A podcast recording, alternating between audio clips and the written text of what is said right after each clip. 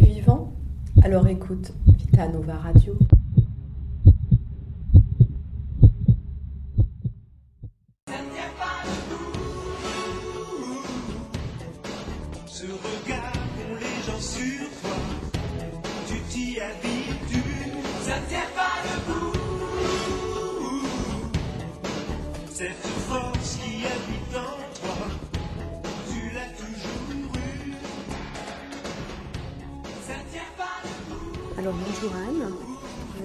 Est-ce que vous pouvez me parler de votre activité au lycée Calmette euh, bah, l'an dernier Oui, alors j'étais euh, auxiliaire de vie scolaire individuelle. J'insiste sur individuel parce que euh, je m'occupais d'un seul enfant, un jeune homme myopathe en fauteuil roulant qui, qui avait besoin d'une aide continuelle dans ses déplacements, mais aussi dans la prise de notes, dans les cours. Donc j'assistais à tous les cours, De la seconde à la terminale de la cinquième à la terminale, De la cinquième à la Ouais. terminale. Et toujours avec ce, ce même jeune homme. Et donc vous vous occupez de- d'enfants handicapés euh, sur le plan scolaire. Oui. Euh, depuis combien de temps? J'ai commencé avec Hubert il y a 7 ans. Il y a 7 ans et je continue maintenant. Il est maintenant euh, en fac. Et je continue maintenant avec un petit garçon de 8 ans. Auxiliaire de vie scolaire, je... ça doit se faire ou ça s'est fait récemment. Enfin, jusqu'à il y a peu de temps, il n'y avait pas de code métier pour, euh, pour cette activité. Euh, Et donc euh, l'expérience la plus longue que vous ayez vécue, c'est celle, euh, avec cet ouais. élève donc de la cinquième à la, à la terminale. Euh, quelles sont les difficultés que, que vous rencontrez dans votre travail? Alors, la difficulté euh, principale, je dirais, c'est euh, de s'adapter en tant qu'adulte euh, chaque année à des nouveaux professeurs, des nouveaux visages, une nouvelle classe la plupart du temps, et de se faire accepter, parce que je pense que le professeur, c'est difficile pour lui d'avoir un adulte dans sa classe, qui a un œil... je pense, forcément moins objectif que l'œil de, l'élève. Et il y a eu certaines fois où ça, ça a été difficile à mettre en place. Euh, ça a été la plus grosse difficulté au point de vue vraiment euh, organisationnel. Après, il y a la difficulté du, de la relation euh, avec, avec le, le jeune dont on s'occupe. Il faut. Je crois que sur Nice, je suis celle qui est restée le plus longtemps avec un, avec le même élève en fait. Et euh, nous, on a construit une relation extrêmement forte et je pense qu'il continuera dans le temps, mais qui n'a pas été sans, sans heurts. Oui, euh, c'est euh, évoluer avec, avec cette- ces enfants qui sont fragiles psychologiquement.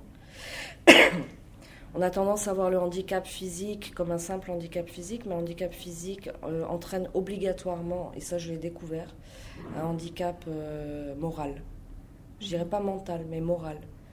Et donc euh, c'est faire face à ces difficultés-là, s'adapter, parce que vous pensez bien que la cinquième à la terminale, il y a l'adolescence qui est passée par là aussi, et s'adapter aux changements, aux changements d'humeur, aux changements de comportement, aux au bien-être, au mal-être aussi. C'est euh, voilà, des choses qui n'ont pas été évidentes. Mais enfin, c'est une relation, euh, c'est une construction et une relation formidable. En tout cas, je regretterai jamais d'avoir. Oui, ça a l'air d'être une relation, une expérience euh, et une relation extrêmement riche. Ah oui, ça, euh, humainement, c'est. Pour mon cas, euh, je pense que d'autres AVS pourraient dire autre chose, mais euh, moi j'ai refusé de changer parce que justement je me suis euh, moi-même beaucoup mieux construit dans un suivi que si j'avais dû euh, tous les ans ou tous les deux ans Changer, et recommencer en fait à zéro. D'ailleurs, je pense que c'est mieux pour les enfants en question. À partir du moment où l'entente est bonne. Oui, l'entente est bonne, C'est- bien sûr. mais euh, parce que euh, bah, le handicapé ne, ne se sent pas bien dans, dans le monde actuel, dans le monde réel. Mm. Et je dis bien le monde réel parce que parce qu'ils ont, euh, ils ont un monde qui est à eux et dont on a du mal, nous, valides, à, à voir un peu les Mhm. frontières de ce monde-là qui Mhm. sont quand même importantes. Et donc pour cet élève, euh, euh, il s'agissait de quelque chose de complètement nouveau puisque euh, Ah oui. il a commencé à être scolarisé avec les autres enfants finalement en cinquième, c'est ça? Bah, il a été scolarisé normalement jusqu'à la découverte de sa maladie. Ah d'accord, jusqu'à la découverte. ouais. qui a été découvert assez tôt, il devait avoir 6 ans à peu près. Et ensuite, il a eu des AVS chaque année. Et euh, d'abord, il a fallu l'acceptation de la maladie, donc je pense que ça n'a pas été facile. Et puis, euh, il a fallu euh, bah, trouver la personne qui... et il s'est trouvé que c'était moi, non pas parce que je suis quelqu'un de formidable, mais parce que ça s'est bien passé Mhm. entre nous. Je pense que ça va des deux côtés. Et donc, depuis, il avait des AVS avant, et depuis la cinquième, voilà, c'est moi. Mhm. Et chaque, sachant que chaque année, euh, on lui donnait le choix, ainsi qu'à moi d'ailleurs. hein. C'est, euh, la question m'était posée chaque année. Il n'y a aucun, aucune obligation Aucune d'aucune sorte. d'accord, de rester avec, Non. euh, d'aider la même personne. Non, non, non. Et donc vous avez dû vous attacher, euh, Oui. j'imagine, Beaucoup. à ce garçon. Oui, c'est. euh, Et réciproquement, sûrement. Oui, aussi, évidemment, et euh, ça a été aussi l'objet de conflits parfois, parce que euh, je me comportais un peu comme sa maman. Donc, euh, Il y avait deux mamans, Voilà. en quelque sorte. Une à la maison, une oui, c'est- mais lui-même le disait, et il fallait parfois que je me mette un peu en arrière, parce que je me disais, un enfant de cet âge-là, enfin, un jeune homme hein, maintenant, les autres, s'ils veulent dormir sur leur table, ils peuvent. Euh, s'ils veulent ne pas écouter, ils peuvent. Euh, S'ils veulent faire les fous, ils peuvent. Lui, il peut pas, Mm. parce que je suis là. Oui, oui. Et alors, euh, quand j'entendais d'autres élèves dire c'est facile pour lui, non, c'était pas facile pour lui. Certainement pas. Donc il y aurait probablement des améliorations à apporter à, cette, à ce dispositif, puisque cet élève maintenant a eu son bac et euh, il est actuellement euh, donc à l'université en première année de Géographie. de géographie. Et euh, donc le dispositif s'arrête en terminale. Oui. C'est bien ça Le dispositif s'arrête en terminale. Il y a ce qu'on appelle actuellement le retour des AVS. Donc tous ces enfants qui n'auraient, entre guillemets, pas dû accéder à l'université et qui accèdent, ben, on ne s'était pas préparé à ça. Mhm, C'est ça. En fait. Euh, alors, il existe une cellule qui s'appelle la cellule de coordination du handicap, où c'est plus, on demande, c'est une forme de solidarité par rapport à l'élève qui arrive, l'élève étudiant, où on demande aux professeurs euh, qui ont cet élève euh, d'être dans des amphis accessibles. et on demande à, à un ou deux étudiants d'être tuteurs. Mais voilà, c'est très difficile à mettre en place. Et euh, il est évident que dans le cas de d'Hubert, on- il a besoin d'une aide euh, dans tous ses déplacements. Donc là, il est avec un, une espèce de magnétophone, enfin une audiophone, je ne sais pas comment il appelle ça. Bon, alors il écoute les cours une fois, il faut qu'il les réécoute et qu'il les décrypte. Euh, et puis la prise de notes des autres élèves, ben, c'est pas la sienne, c'est pas forcément celle qu'il ferait lui. Voilà, il y a, sans parler euh, du, du- de la difficulté de déplacement, De déplacement De oui, dé- qui au est sein de l'université. qui est plus, énorme. qui est, euh, énorme. pas prévu euh, forcément euh, pour. Ah non, non, non, c'est pas prévu. Alors, ils ont aménagé, ils essayent. Hein. C'est, euh, je pense qu'on en est au balbutiement Oui, encore de. de l'intégration Voilà. euh, des personnes handicapées Et euh, je dans le pense que voilà, je pense que ça va se faire et je pense qu'il y a un créneau euh, social qui s'ouvre là, qui euh, qui va être assez euh, important dans les prochaines années. Euh, de cette prise en compte en fait de ces élèves, euh, voilà, je dirais surtout handicapés moteurs. Euh, parce qu'en ce qui concerne les handicaps euh, euh, psychiques, ils ont un suivi psychologique bien plus. bien... alors, je ne dis pas que c'est facile pour eux, je n'en Mhm. connais pas. hein, c'est... Mais ils ont un- un- une cellule psychologique au sein de l'université. Donc on, les suit, on les connaît, et ce sont des élèves euh, bah, qui, n'ayant pas de difficultés motrices et, de difficultés à atteindre des salles, etc., euh, donc euh, sont mieux mélangés à la population étudiante en fait. Pour, pour lui, ça a été vraiment difficile. Il s'est retrouvé parfois tout seul dans le hall, tout le monde dans l'amphi et Ah. personne pour lui ouvrir l'ascenseur. Si l'ascenseur n'était pas en panne, enfin ça on l'a vécu aussi euh, Ici, régulièrement, oui. jusqu'à ce qu'on obtienne, et ça ça a été vraiment bien l'année dernière, une salle en rez-de-chaussée. quoi. C'est, Ah oui, parce que finalement, c'était toute la classe qui, en terminale, euh, ouais.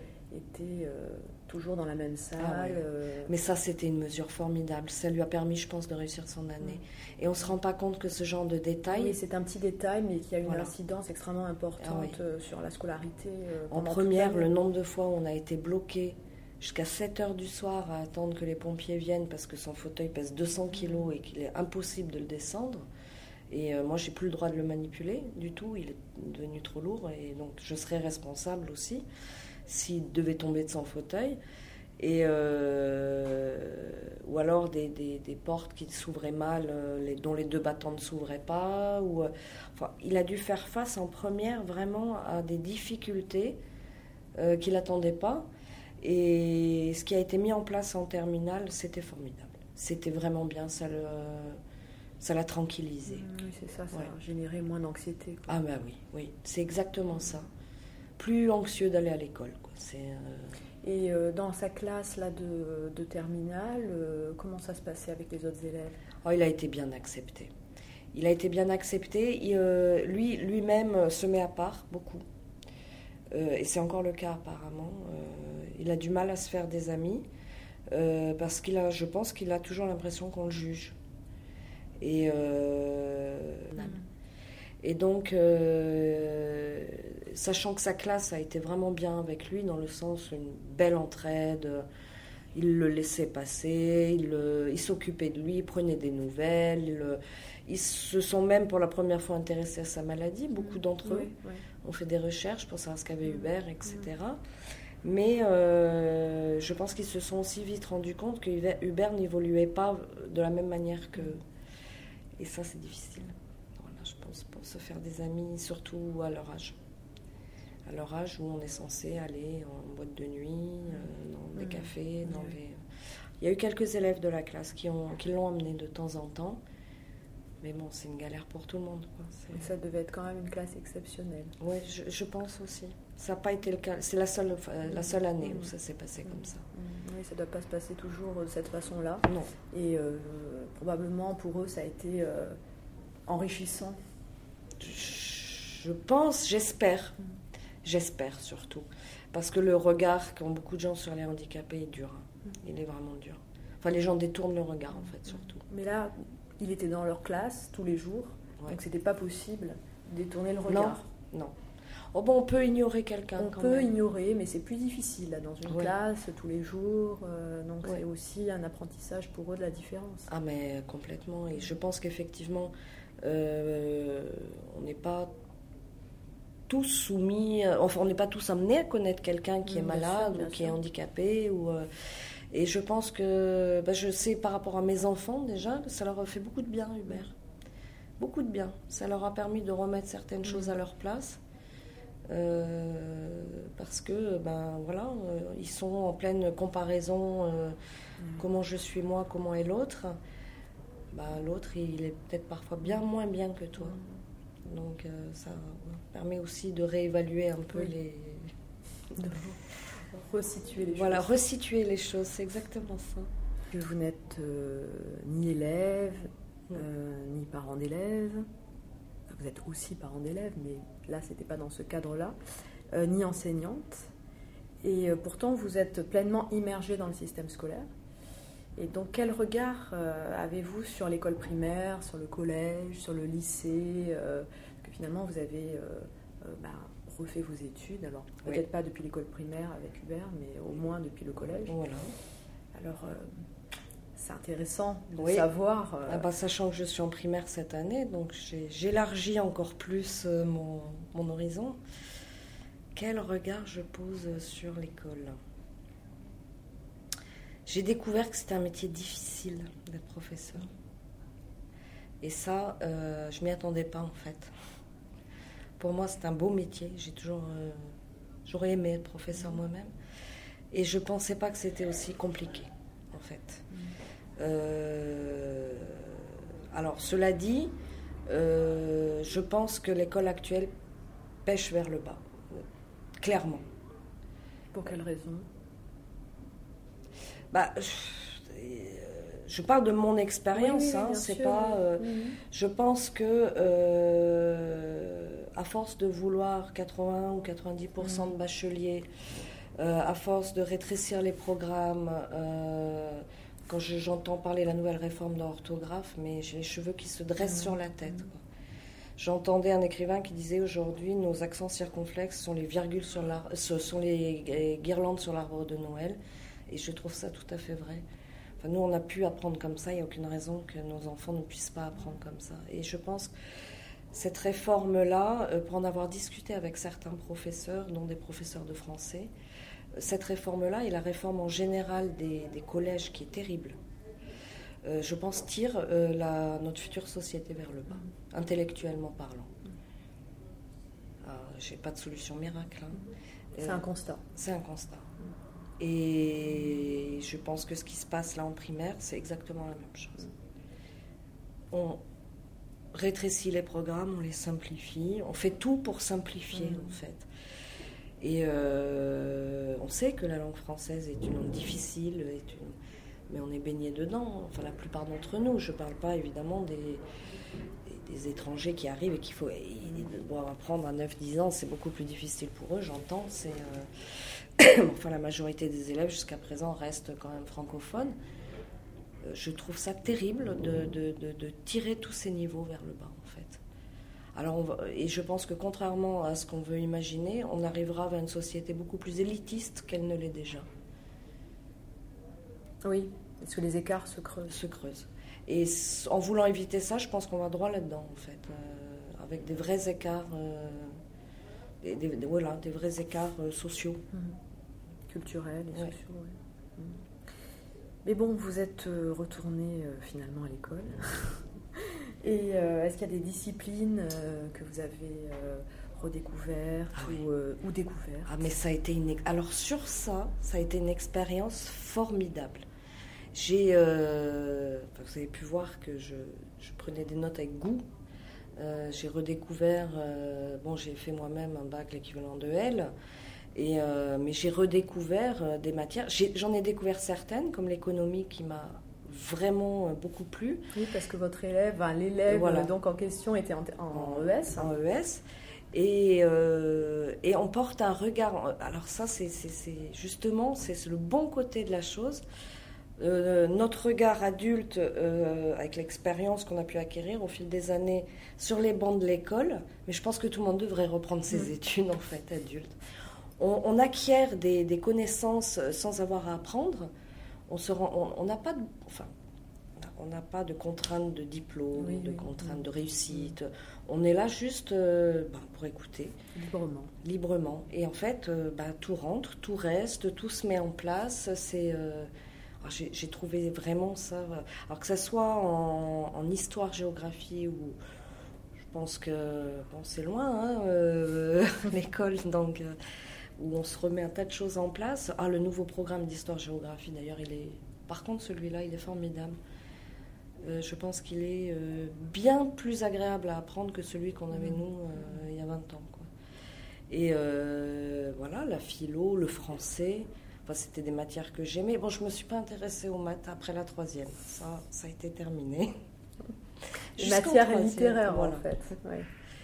Euh, les langues, l'anglais, j'ai pu vraiment reprendre l'anglais et puis m'améliorer. Euh, je pense que j'ai effectivement acquis un niveau que j'avais pas forcément avant de commencer. Ou plus. Voilà. Et donc l'an dernier, vous étiez en, en terminale. Voilà.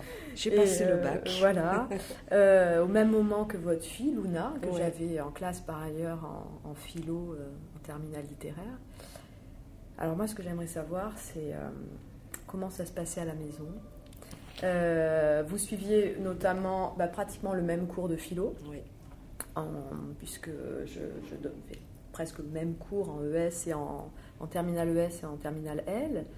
Alors, est-ce que ça a été source d'échanges, euh, mère-fille, Ah de oui. conflits, de Ah discussions euh, Bah, alors, c'était particulier quand même, euh, surtout en ce qui concerne le cours de philo, parce que c'était vraiment non seulement le, le cours commun euh, par rapport à ES, mais en plus avec le même professeur.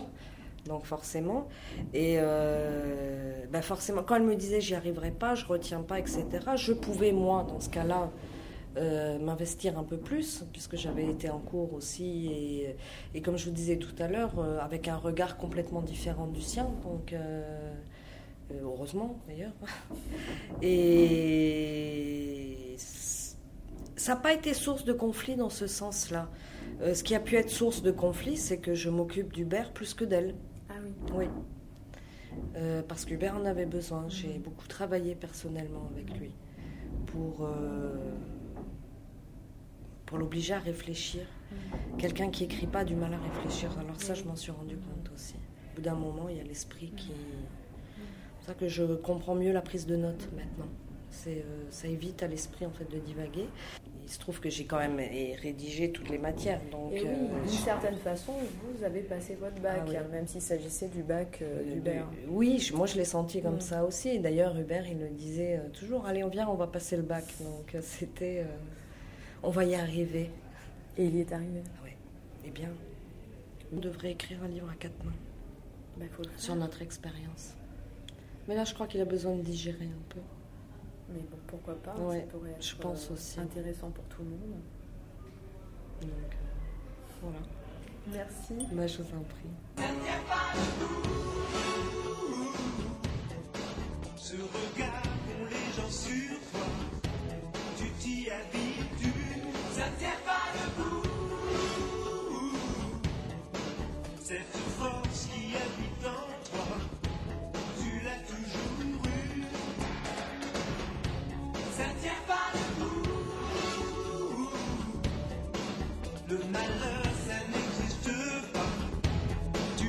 Tu l'as